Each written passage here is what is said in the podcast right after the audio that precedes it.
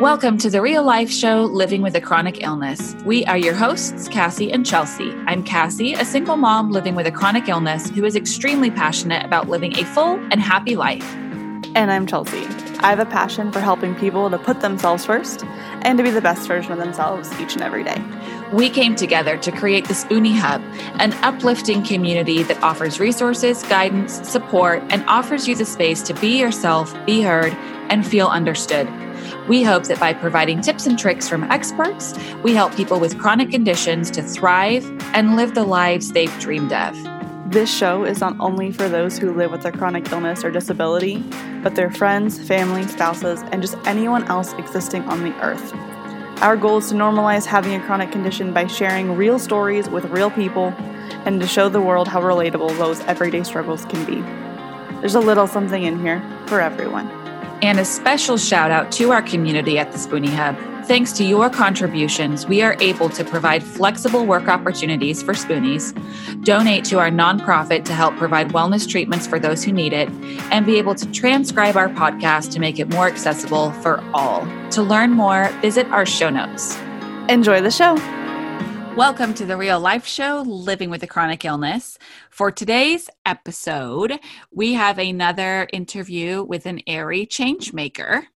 And today's interview is with Mei-Li Hey. May Lee is the president and co founder of Atwero, a nonprofit dedicated to increasing access to improved sanitation for people living with disabilities, specifically in underdeveloped areas. She is a mechanical engineer working on NASA's James Webb Space Telescope, and in her free time, she loves to rock climb. Mei-Li is one of the Aerie change makers and is passionate about amplifying the voices of persons with disabilities. We loved talking to Mei-Li. I mean, we love talking to all of our guests. We love talking to Mei-Li because she is doing some amazing work to bring to light an issue that just is not talked about a lot. I mean, I know on our podcast, pooping comes up fairly often and things you do in the bathroom, but it's not something that normal society talks about. And so she is helping create solutions for people living with disabilities in third world countries so that they can go to the bathroom so much more easily and just in a much more sanitary and humanitarian way. We do want to give you a little bit of a heads up during this interview. It is the real life show. Mei-Li was talking to us on her lunch break. So she's kind of in her car slash outside. So you're probably going to hear some background cars, some birds, stuff like that. But it's so worth listening to the entire episode. Just get over Yeah, you don't want to miss any of it. Yeah it's worth it. And towards the end, Mei-Li shares her own health experience with a recent diagnosis of endometriosis. So mm-hmm. there's lots in this interview. Make sure you listen to it all. Take a screenshot of wherever you're listening to the episode on. Tag us and Mei-Li, all of our social medias in the show notes, and let us know what you think. All right, here's the episode. Everyone, and welcome to today's episode of the Real Life Show Living with a Chronic Illness. Today, Cassie and I have one of our fellow Aerie changemakers with us, Mei-Li Hey. Hi, Mei-Li. Hi, how's it going? so happy that we get to talk to you today. Yay. Yay. Yes, happy to be here. Thanks. so, Mei-Li, will you start by telling our listeners about yourself and what's gotten you to where you are today, a little bit about your own history with seeing individuals with disabilities, your own health journey, and what your project is that you won the Changemaker grant for. Sure, sure. So, um, as you said, my name is Mei-Li Hey. I am a mechanical engineer um, by career, and I work uh, on NASA's James Webb Space Telescope at the moment. And the project that I won the Aerie Changemaker Award for is called Atwero. Um, recently, we started, myself and my co founder, whose name's Harry, we uh, found founded Atwero, which um, the goal is to provide pit latrine assistive devices for um, individuals with uh, physical disabilities who can't squat or stand up by themselves. The mission of Atwero is to improve uh, sanitation for people with disabilities. I know that like throughout the world, sanitation like improvements have uh, been started to really like come about more and more. I know that everyone seems to be familiar with like clean water and how important that is to global health. And uh, recently, there's been a lot of global improvement on uh, on the sanitation aspect for improving global health also. So that's kind of the where our mission aligns but we've found that even though there's been a lot of effort to improve sanitation um, in underdeveloped areas the people who oftentimes get left out of those solutions are people with disabilities. Uh, they're just not really thought about when those um, sorts of like latrines are being installed. Well if if you have a physical disability a lot of times you're not able to use those or um, if you uh, if you're missing a limb you won't be able to use like the tippy taps or the water sanitation solutions that are the main things that are being installed so we're trying to focus on how to make those sorts of sanitation solutions uh, be more inclusive for people living with disabilities in those places Gosh, I love amazing. your project. I know. well, I know the the more Cassie and I talk to people, the more I'm like, oh yeah, I didn't think that this everyday thing would be so Mm. challenging for different individuals that have different disabilities because it just it hasn't been my life experience, which doesn't mean that it shouldn't be something that needs to be thought about. And Right. that was one thing that when I saw your project, I was like, Mhm. oh my gosh, yeah, those people like you can't. Not everyone can squat over a latrine. I can Mhm. barely do that sometimes, and I'm able-bodied. And so I, Mhm. I love that you saw a problem and you're Mhm. taking steps to fix it. It's so cool. Yeah, yeah. The how it started was a woman named Margaret Orech, uh, who is the founder of the Uganda Landmine Survivors Association, was being honored at my university as a woman's peacemaker, and uh, she was asked like the simple question, like, "Well, what was uh, the hardest part to adjusting to life with a handicap?" And to back up a little bit, she was um, during Uganda's civil war, she was in a bus when the bus detonated a landmine, and she ended up losing the lower part of her right leg, um, which is an incredibly common story, unfortunately, um, for for people in Uganda who are still the entire area, entire country really is still recovering from the civil war that they had just in the 90s. So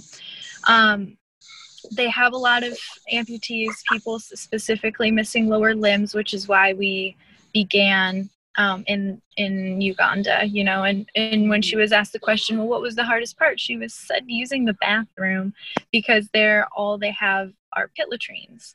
And she wasn't able to use that anymore. So I remember her story was that she uh, had to wait after she left the hospital, where they did have toilets, fortunately.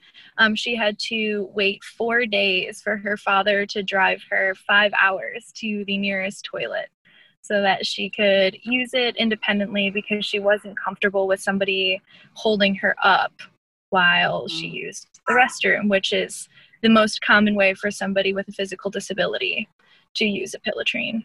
Mhm. In fact, it's less expensive there to hire somebody to carry you around and use a pit latrine when you need to than it is to just buy an assistive device at their current prices because they're all imported and they're all like, incredibly expensive and hard to come by. So, uh, our our when we heard that story, myself and um, the other founder were like, there should be something that we like i mean how and we just immediately kind of started gear started going i guess as mechanical engineers like in our heads you know we're like we should be able i mean there should be something right? Like they should like some device that shouldn't you know that should help this problem.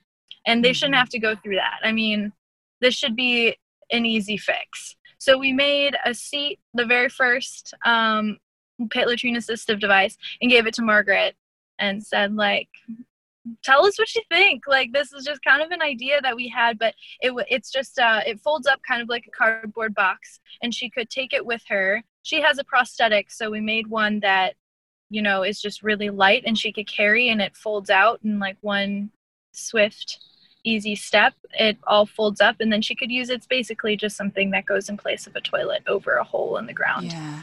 And she loved it, so we made a few more, and And then and that's how it started. that's how it started. Gosh. I mean, like the I see this always happens. I get like mind blown and then I can't find my words. And I just I know. But firstly, I mean, I I would I like to think that I'm a little bit socially or culturally aware because I do like to like know what's going on in the world. But again, like Mhm. this is not something that I would have just right away thought of until hearing, you know, the story of Margaret coming into university like you said. Um because one just doesn't think about Mhm. that and have people having to deal Right. with that. And um so I think it's just absolutely amazing that it impacted you guys so much so so that you took action. You know i mean that's ultimately what we need in the world is when we do hear these stories that impact us and make you know uh, have that kind of emotional response and get the wheels turning and then like do something about it. So i just already like think that's so amazing that you guys did that and what a blessing. And um so margaret has kind of been your tester and she said that Yes. what you first created was great. And have you um just made more of those? Has the design evolved and changed? Yes, it's evolved and changed a lot. Actually, the first prototype that we had, we were we just built in our garage with what we had there and it didn't work fantastic.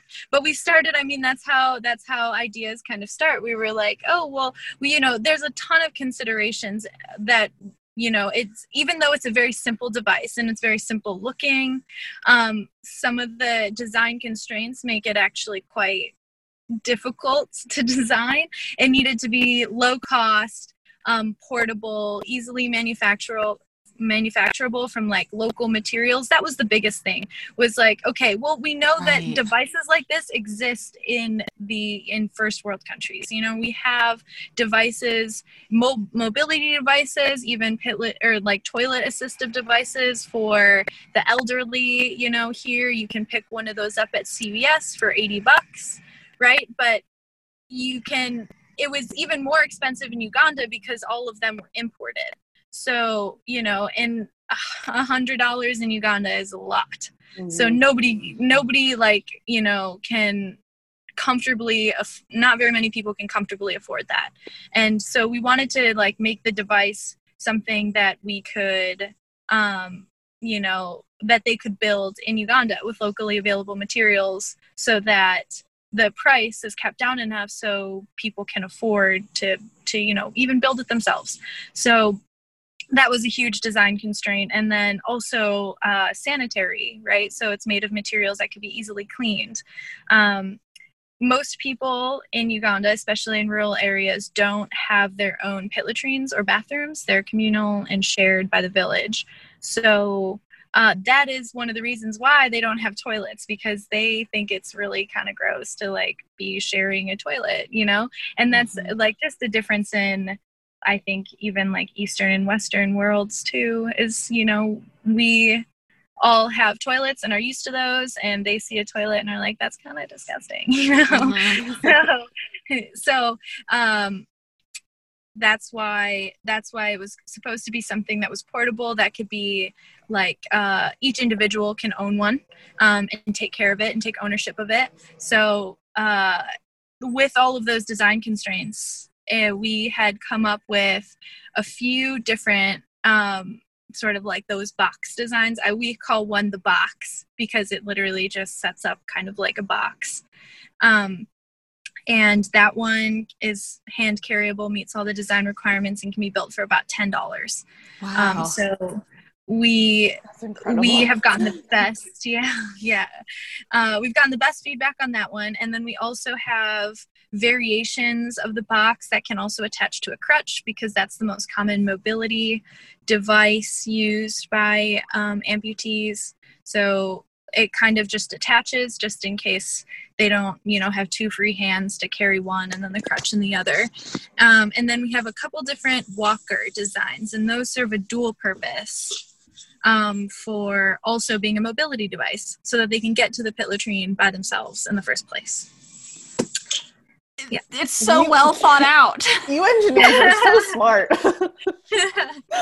it took us a long time, like, especially the walker designs were really hard. So we've had a few different iterations of those and have gotten the best feedback. This last time that we went to Uganda, um, the we've actually had some students as their mechanical engineering senior design project uh, come up with a design that's made of metal um, so it's actually a lot lighter a lot sturdier um, a little bit more expensive but actually easier to make so uh, those can be made for like $30 Mhm. um, and still still i think a lot better than the options that are available there so That's incredible. that incredible. one got the back yeah How long have you been working on this? That's what I was gonna ask.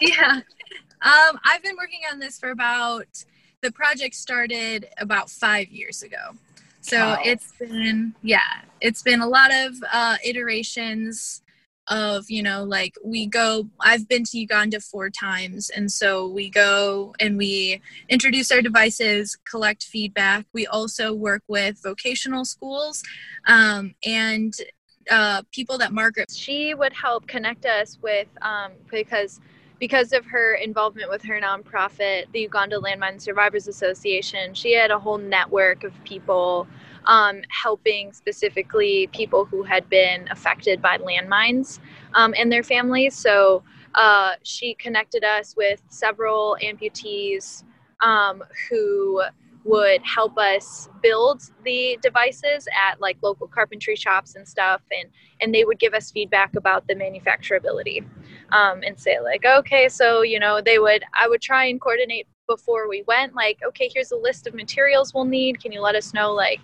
how easy or hard all of this was to find and the cost Mhm. and everything so that we would get you know some real data on how much everything cost and then how hard really was it for somebody with a disability to build produce themselves That's awesome. Yeah.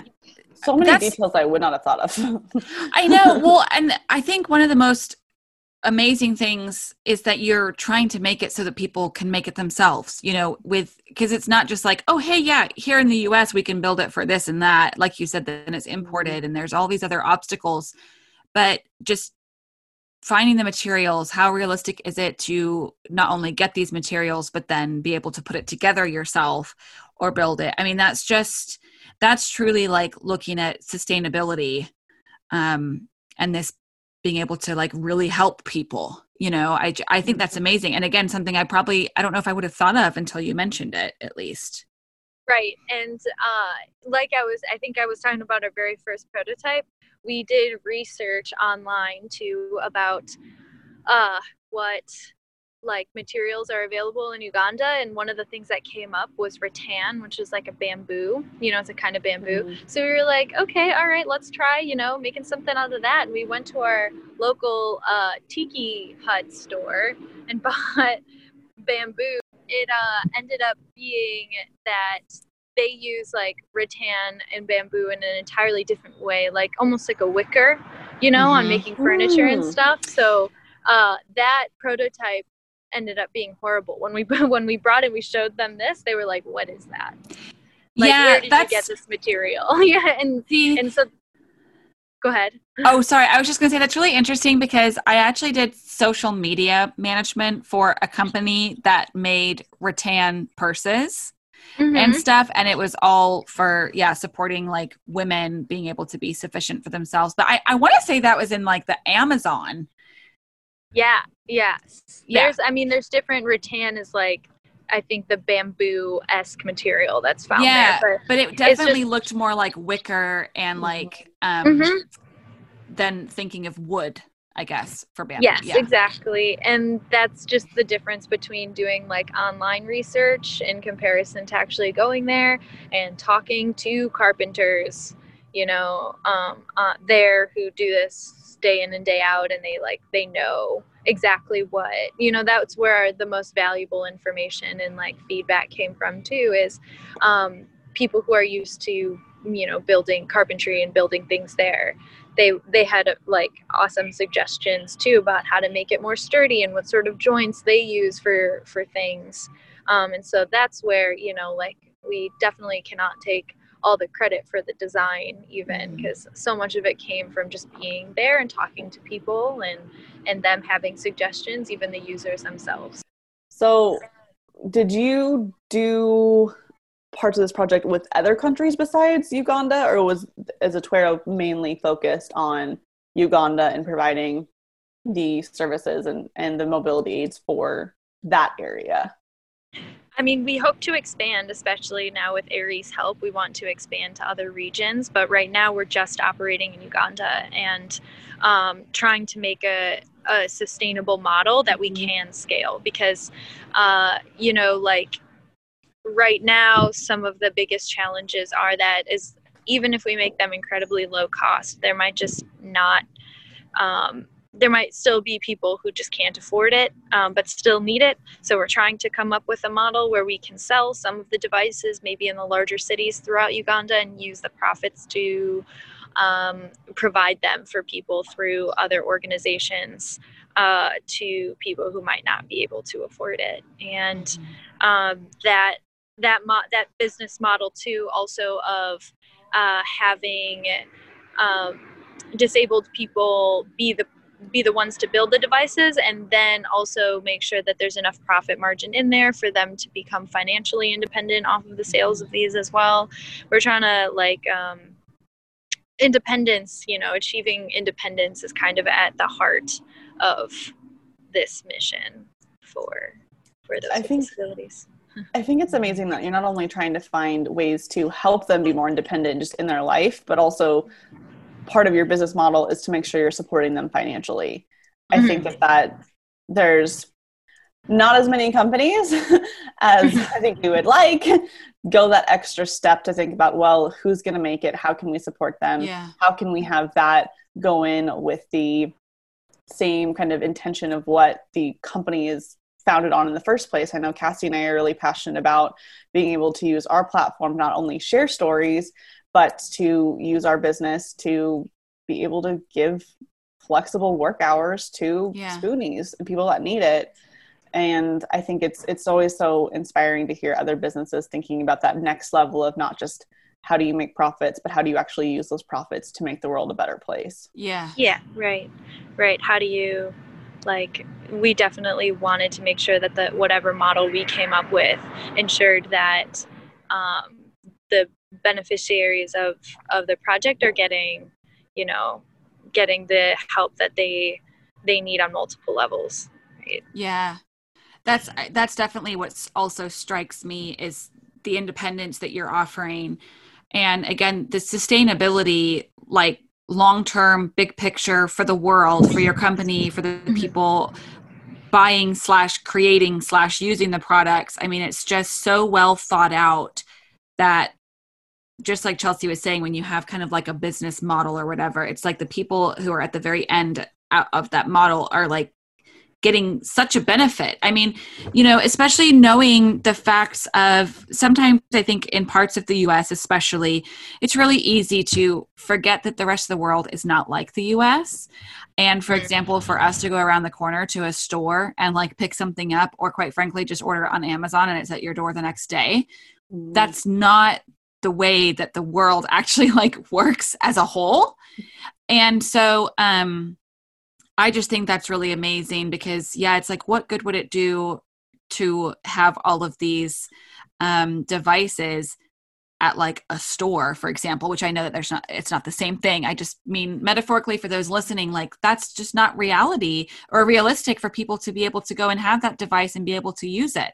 But to then have the materials and you know build it yourself and to have it where it's like able to go on your crutch i mean so then it's mm-hmm. just you're thinking so practically of how it can be used and um I just am I'm kind of like bowled over and I'm so glad that Aerie gave you money to yeah. support this.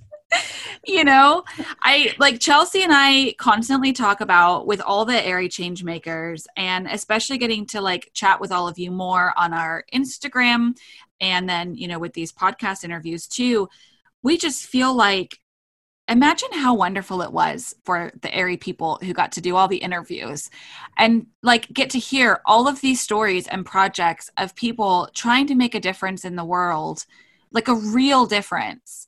And I know it's incredible. Like the people that are part of this, I mean, it's mind blowing the sort of work that these women are doing, including you I, guys. I mean, mm-hmm. including you know, like I know everybody, and it's just yeah. like, especially this year, you know, 2020, and um, the the positive like i just i almost get in like tears every time that we're all messaging on that like group message on instagram because i'm just like how amazing to be connected with people like you and like everyone else all the change makers when it, how would we even know about this otherwise? Mm-hmm. and then getting to spread the word and spread the awareness. And so and it's just it's extra special now getting to really talk in depth with you about your project at how well thought out it is for like the end of the line you know the people who are actually getting this product and the difference it's going to make for their mm-hmm. lives. Right right. And i mean like that's that's i think been the hardest part just because we've been so far but also definitely the beauty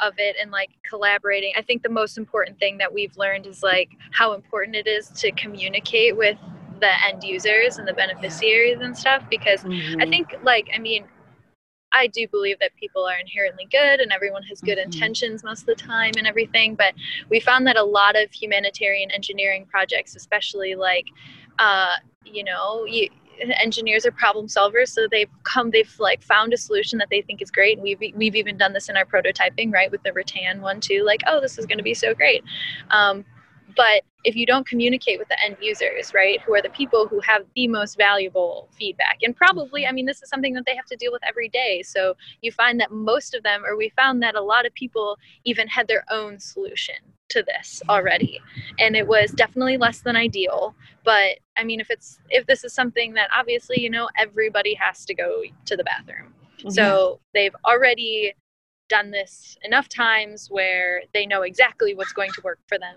and what won't. So, like, it's really important to talk to and communicate and have that relationship with the end user um, yeah. or with, you know, the person that the people that you're trying to benefit. And I think their stories, every time I, I went to Uganda, you know, they would, or like uh, we would meet people and more people who had different stories that were like incredibly motivating mm-hmm. for you know sometimes i think it it was it was hard even to like i'm trying to figure out a good way to put this they like i feel like i would lose motivation some even after like immediately after a trip because i would feel so distraught over some of the things that they had to go through being a mm-hmm. person with disability in Uganda, like, or in mm-hmm. any underdeveloped place where there were so many. I mean, I think this issue has gone untouched for so long in some of these mm-hmm. places because there are negative stigmas, not only surrounding people with disabilities, but also like nobody really talks about going to the bathroom.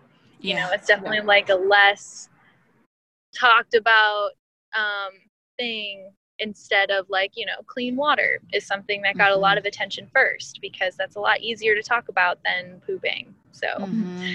like there's that on top of compounded with the um, the negative stigma around people with physical disabilities there and so like the things that they have experienced even just around going to the bathroom like a lot of them we we passed out surveys and um, talked about asked one of the questions was uh, like have you ever avoided going to use a pit latrine because you didn't want to have to like crawl on the floor of these pit latrines? Right? And um, a lot of the most common response was yes. A majority of people said yes uh, in fact like because because of their disability they would have preferred to like go into the forest to uh to go to the bathroom or to try and mm-hmm. find like a like a safer um, cleaner spot for themselves mm-hmm. and that led to one person got a snake bite because they like went into the forest instead of you know like using a pit latrine. Like unfortunately this one girl that we met was sexually assaulted because she went somewhere she thought was like more private so that she didn't have to be embarrassed about crawling on a pit latrine floor.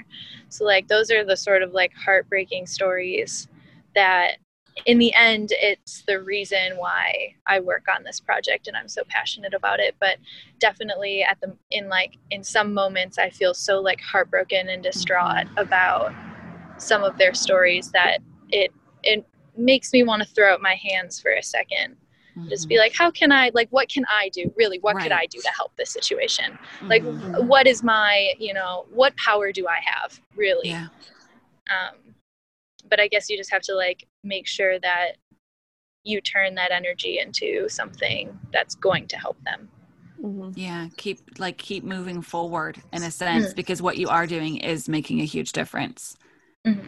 I mean, and, and especially like making them independent. And I mean, that's just awful. That would break my heart too. It would. I mean, even just hearing, you can hear the emotion like mm-hmm. with you sharing those stories, and that it makes my heart break that people have to live in the world that way. Right. Still, you know, in 2020. And I think like, mm-hmm. the fact that you have those moments of like, well, this is such a big problem and you're you I think that comes from how empathetic you are for the mm-hmm. situation, mm-hmm. which I think is something that needs to be celebrated and that's because yeah. i mean i don't know how many times cassie and i have talked to other individuals whether they have an invisible disability they have a chronic condition and people just don't seem to care they don't seem to get it and so the fact that i mean you're you walk around with all four limbs and you can put yourself in the place of yeah it's that heartbreaking for yeah. you right. and you're using that to create something that can create a real change in their life and so I think it's hopefully just for people listening, it's another example of there are people out there that don't have to be going through the same thing in your life yeah. that can still understand what you're going through and be empathetic. Right. Yeah, that's a that's a great point. And plus it's like it also kind of comes down to like if you don't do it, who's going to do it? Cuz there is sort of yes. these mo you know, there cuz I totally Chelsea and I have experienced that too, that feeling of like what can we do? You know we are just one person two people three people and you know especially for you helping a country so far away mm-hmm. and then you know it's like and the obstacles that one has to go through there there does some there there are those moments that those thoughts arise like how can i make a difference how can this happen um, yes. but part of what at least drove us forward for sure was like well but if we don't do it who's going to do it you know mm-hmm. and so um, i think that I'm really glad that you have like stuck with it and uh, kind of like just like Chelsea said, use that empathy to drive you forward and motivate you. Because now you're five years in, and now you have the support of Aerie. Yes, which is which is incredible. Yeah, it's yeah, it's, it's, amazing that it's come this far, and it, exactly that. I think like I get over those moments by being like, that's a me problem. That's like the yes. imposter syndrome.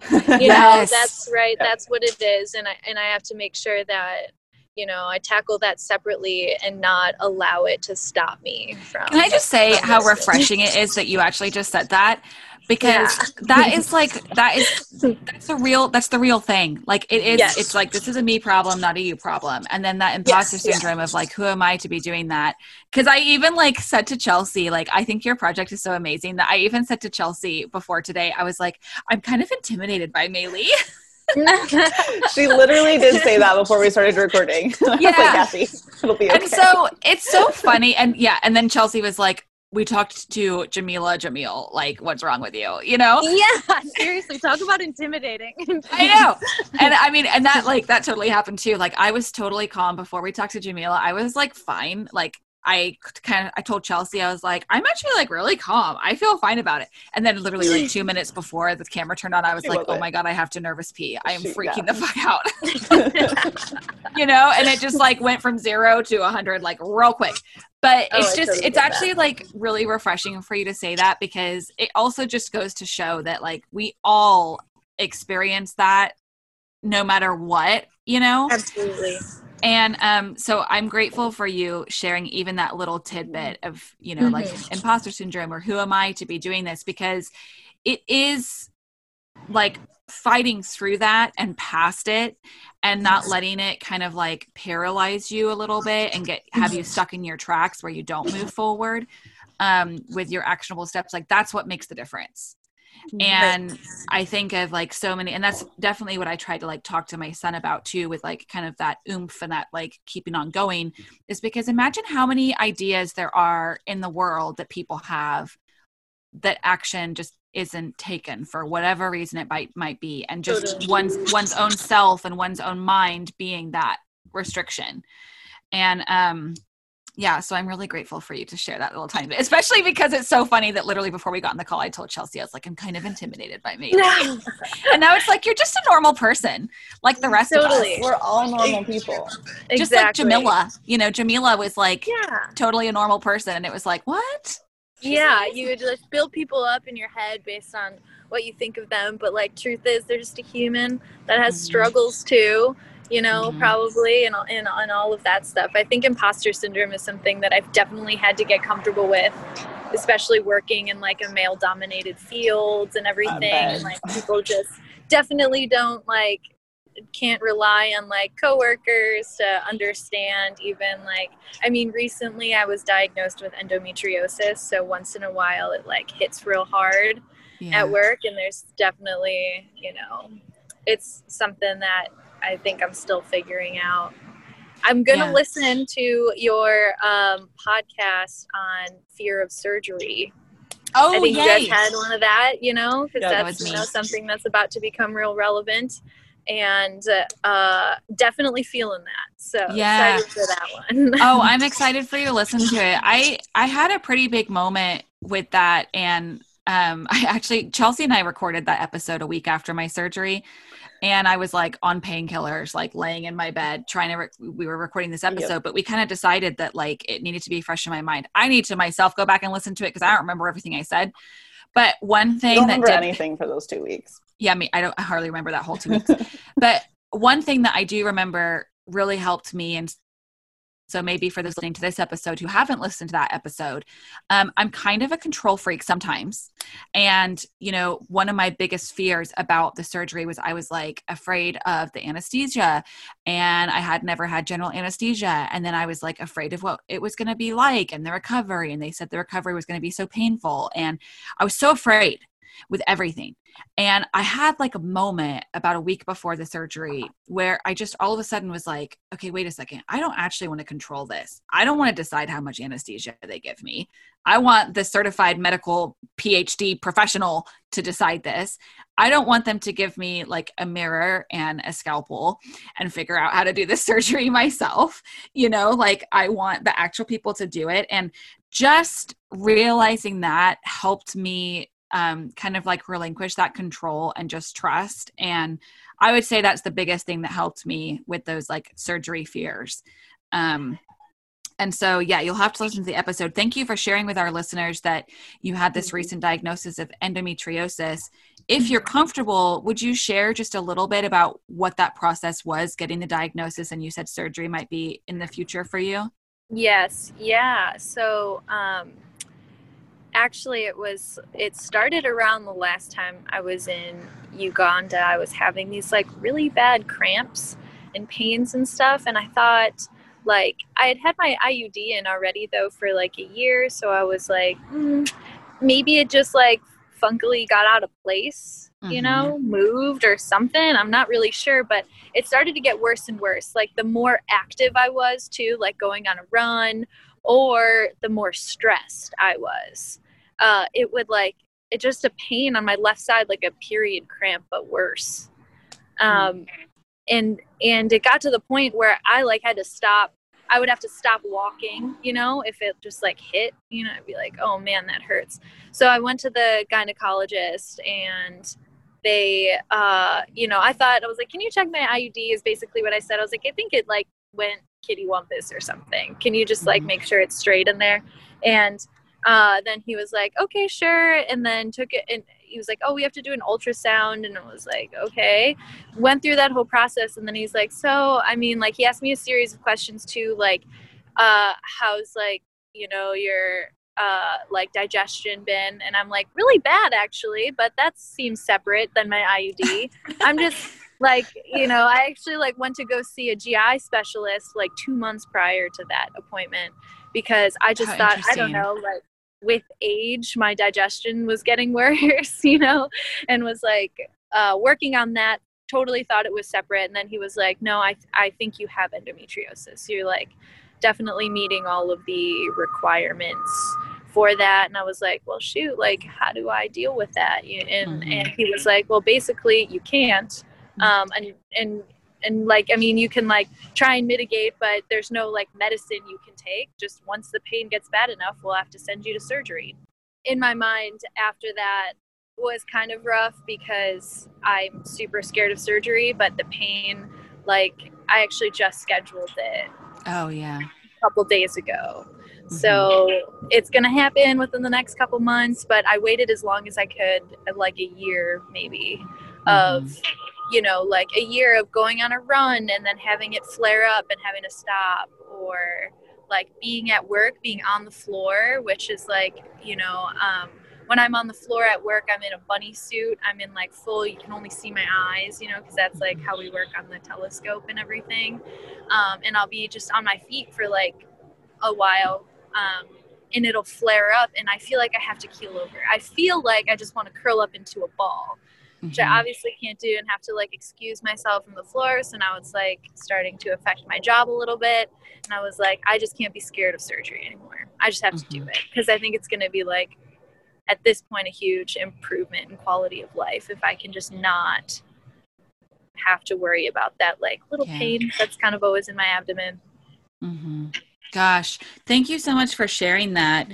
And you know, uh, Katie Howland of the Aerie Changemakers has endometriosis too, and I we we are talking to her in like a week or two, and so I don't know exactly if she's had surgery for her endo yet or not, or if she might have scheduled it. I almost want to say she may have scheduled. She had an appointment like recently, Yeah. so definitely reach out to her too, um, and maybe that might be a nice connection for you to have. But I do appreciate you sharing that. It's and it's kind of nice that your doctor like was like i think you have endometriosis that he like listened and you know looked at the stuff because so many of the stories that we have with these interviews are just doctor after doctor after doctor and then finally someone you know is like yeah you have endometriosis so i'm at least like glad that it sounds like you have a good doctor Yeah. and um i really hope the surgery goes well for you and especially because i can't imagine yeah being in all of that gear that you have to wear and you know you're in such a i would think like demanding job and so um i can understand especially like you don't want it to affect your work Yeah, yeah. In Mhm. general, I mean, like, I definitely I appreciate my doctor very much. I guess like the the one moment where I did feel quite alone about it though was like after he told me the diagnosis. I was like kind of surprised about how little information I got after that. yeah Like mm-hmm. he, he handed me a sheet of what that meant. You know, because I didn't even know what that meant, right? And it was like Yeah. one sheet with like literally two lines of text on it and yeah was like, this is so unhelpful. And then that's when I, you know, obviously had to start doing my own research about what does that mean? Like, Mhm. d- if I change my diet, does it go away? You know, like Mhm. not really, really sure at all what it meant. And that part was like, whoa, what? yeah I mean, like, who do I talk to about this? And and what? And fi- and it turns out actually that like I had a cousin also that had it or whatever. But it's just one of those things that you definitely don't know either, like who's gone through it. Exactly yeah and and it's so interesting that you say that too like you get no information because that's also what we hear when we talk with people is that they're given this diagnosis and then they're kind of like sent on their way and it's just like what the f you know i you just gave me like yeah what am i supposed to do with this? Exactly. Yeah. and um one of our like one of our missions chelsea and i with our business and nonprofit and what we applied with Aerie with and everything is um one of our one of our dreams is that we really want to have like a giant team of chronically ill or dis- disabled chronic conditions people so that they can have a wonderful company to work for with flexible hours and where we like I don't know, they can be themselves. Like that's a really important thing. And so mm-hmm. hopefully we can go global so that we have to hire thousands and thousands of people like that. you know, that would be like amazing. But the second thing is we really want to change um well not the second, but part of our things. One of the things we want to change is how the healthcare system is done and this being one of them. Like when you get a diagnosis, what information are you given? We want to change that so that you are given more and better information. And also going into those appointments um, we had this talk with uh, paulina last week and she was telling us she's she's been in the healthcare system in the uk and now in germany. And the place she went to in germany for her rheumatoid arthritis their intake form was so different than anywhere else she'd been. Like if it's you know in the us it's like you have the stick figure circle your pain. Where do you have pain? You know um, but this yeah. intake, right? Yeah, we all know what that looks like. You know, you just want to circle the entire figure. Yeah, but right. yeah, but in Germany, um, on this intake form that she had at this uh, orthopedic doctor was um, asking questions like, when you run to the bus, to catch the bus can you run to the bus at all first? Then can you run to the bus like with minimal pain or do you get a lot of pain? Or you know can you run to the bus just fine? Or like lifting boxes at home or laundry you know can you lift your laundry? Do you lift it with pain? I mean really like asking what someone's daily life is like and i mean i think that's just genius and what we need. And so we do want to help impact and change the way that the whole healthcare system is done to um, help people feel more heard and advocate for themselves more easily within the healthcare system and then have more support with getting a diagnosis or or on their journey to getting a diagnosis i should say. Right right. Right chelsea? Yep. So mary you are very busy. Yes. and um so, how do you manage juggling working for NASA, doing everything you do with Atwero, and then now having endometriosis to deal with on top of that? uh, you know, sometimes it's hard. I spend most of my free time that's not at work on Atwero. And so now there's a crow. yeah. Uh, I spend like most of my free time that's not at work working on Atwero, and I think that's like a routine that I've gotten into. Um, I think the main way that I make sure I'm productive in that sense is to do is to like set goals for myself, weekly goals and everything. So and it's it's good like I mean I'm sure you guys know too it's also very nice to have somebody that you work on the project with because mm-hmm. that like kind of helps you hold each other accountable mm-hmm. and um, if i'm having a really like horrible week at work or whatever there's still somebody who's working you know on Atwero it's, it's myself harry and margaret too who's like boots on the ground for us over there doing mm-hmm. doing whatever we we need um, in that front too so i mean uh, I guess it's easy if you're passionate about about the two like i'm very passionate about the james webb space telescope launching hopefully one year from yesterday um,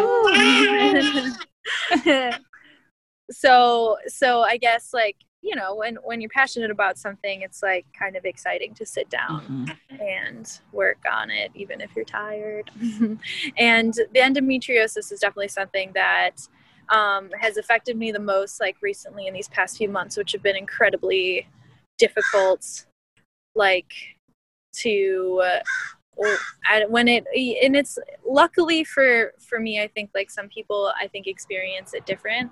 Um, but for me it'll be like 20 minutes of excruciating pain and then it'll kind of go like slowly go away and it'll be like manageable for the rest of the day. So like um when it kicks in, I'm just like, okay, so for 20 minutes, we're gonna take a break. yeah. You know, whenever whenever it decides to happen, I'm just like, now is a break time, and I'm not even gonna like worry about like hold myself accountable for anything for these like this 20 minutes is gonna be like, okay, my body needs a second to feel better. We'll just do it and then get rolling. You know. Oh, good for you.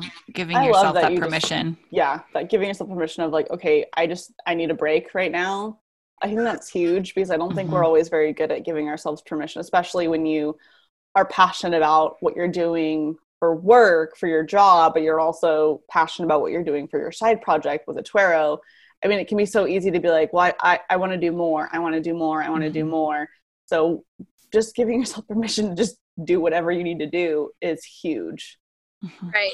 Right. That's definitely a big one because, like, I mean, it definitely I've burnt out before too. Like, or just the feeling of being like, you know what? Wouldn't life be so much easier if I wasn't passionate about these things? like, Mhm. I could just not have to worry about it at all. But that feeling lasts for like, you know, an hour. yeah.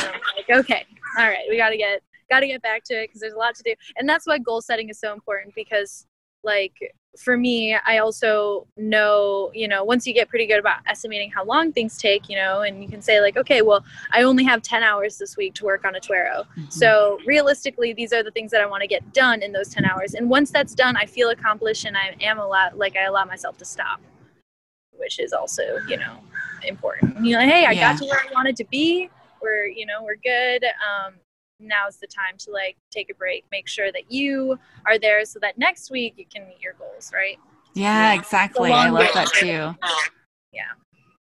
Awesome. Before we wrap up, um, can you share how you came up with the name Atwero and what it means? Oh yeah, absolutely. Atwero means I can or the person who can um, in in Luo, which is the uh, language that they speak in the rural area that we work at, mainly in Uganda. Oh, I love that. I'm Oh, so that's glad I asked. beautiful. Yes, yeah, it means like I am able or I Oh, can. wow. I love it. I Yes. love that too. That's a beautiful name because I I have been curious about that um, since the very beginning when we all interacted as change makers, and I hadn't I hadn't heard the explanation at, at least not yet. So thank you for Mhm. sharing that. No, I appreciate I appreciate you asking for sure. I should explain that more probably. It's really pretty. It's so beautiful. yeah yeah Mhm. i know that like you know so for for yeah definitely americans maybe not as ex- like self-explanatory but for where we're working you know everyone sees that and it's like oh Yeah. okay i am Yeah. able and they you know disability um, awareness Yeah, that's amazing. I mean, that's just perfect. It's wonderful. Yeah thanks Mhm.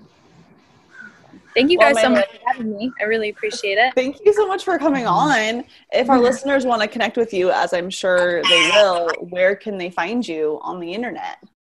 You can find us at atwero.org. That's our official website. Lots of extra information there too. We have a whole video on Margaret's story.